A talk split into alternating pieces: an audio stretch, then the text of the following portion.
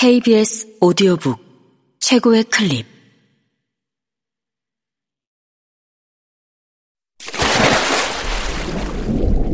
KBS 오디오북.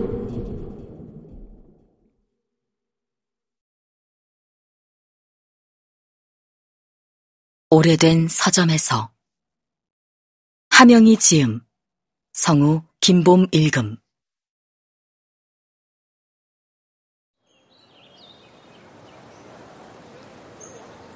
그가 혼자 티켓팅을 하고 영국을 보러 들어갈 거라곤 예상하지 못했다. 그럼 나 보고 나올 때까지 너는 서점에 가서 기다릴래? 나는 이 어처구니 없는 상황에 어떻게 해야 할지 몰라 멀뚱히 서 있었다. 그는 내 대답은 듣지도 않고 등을 돌려 공연장 입구로 뛰어갔다. 뛰어가는 그의 걸음 위로 바닥에 떨어진 벚꽃이 술렁이며 떠올랐다가 내 쪽으로 밀려왔다. 화가 나는 게 아니라 비참하고 얼굴이 화끈거렸다. 이러는 게 어딨냐고 소리라도 질러야 했는데 나는 입을 닫고 고개를 팍 숙여버렸다. 나는 왜 이 모양일까? 한 해 전 축제 때 2학년 선배들 대신 자기 학교에 와서 문학의 밤 낭송을 해달라고 추근대던 놈이 이놈이 맞나. 학교 앞에서 일기장을 건네며 자기 글을 보여주던 녀석이 이놈이 맞나. 우린 지금 사귀는 걸까? 이런 놈인 걸 알았으니 헤어지자고 말해야 하나. 그러고 보니 그는 내게 사귀자는 말을 한 적이 없었다. 딱히 사귄 것도 아닌 것 같은데 헤어지자는 게 더 웃기지 않나. 걷다 보니 어느새 서점이었다.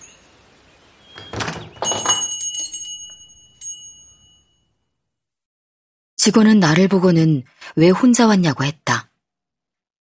무슨 말이냐고 물었더니 직원은 그가 내내 서점에 있다가 영국 보고 다시 오겠다고 했다며 같이 연극 보는 거 아니었어?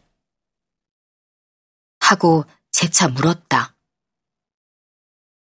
연극이 시작될 시간이 다 되어 달려온 것도 계획한 거였을까? 나보고 서점에 가 있으라고 한 건 자기가 다시 와야 하기 때문이었겠지. 그제야 그와 만날 때마다 반복됐던 패턴을 알아챌 수 있었다. 그는 혼자 있는 걸 못 견디면서도 둘이 있으면 자기 속에 매몰되는 종류의 인간이었다. 뭐 이런 새끼가 다 있지? 그 새끼한테 책도 사주고 기다리랬다고 여기 와 있는 나는 뭔가. 만난 지 1년이 다 되어서야 그걸 눈치챈 나 자신에게 한숨이 나왔다. 그가 오기 전에 서점에서 나가야겠다는 생각뿐이었다. 최소한 그에게 지금 내 모습을 들키고 싶지는 않았다. 서점을 나서기 전에 시집이 꽂힌 책장 앞으로 가서 32번 시집을 뽑았다. 그놈이 오면 계산할 거라고 하고 시집을 들고 나가버릴까? 그러면 통쾌했을 테고 화가 가라앉을 수도 있었는데. 나는 시집을 책장에 도로 끼워 넣었다. 나도 그 시집을 보고 싶었다고. 시 한 편이 어떻게 연극이 되었는지 보고 싶었단 말이야. 서점에서 나와 집으로 걸어오며 내 속에서는 이런 말들이 쏟아졌고 미련한 내가 마음에 들지 않아 속이 탔다. 발길은 공중전화 앞에서 자꾸 멈췄다. 서점으로 전화해서 그놈을 바꿔달라고 할까? 그가 받으면 이 개새끼야 소리 지르고 딱 끊어버릴까? 공중전화는 왜 그렇게 많은지 내 인내심을 테스트하는 것 같았다.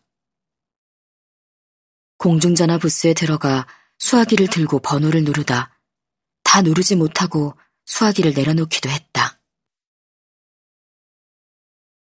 무슨 소용이야. 잊어버리자.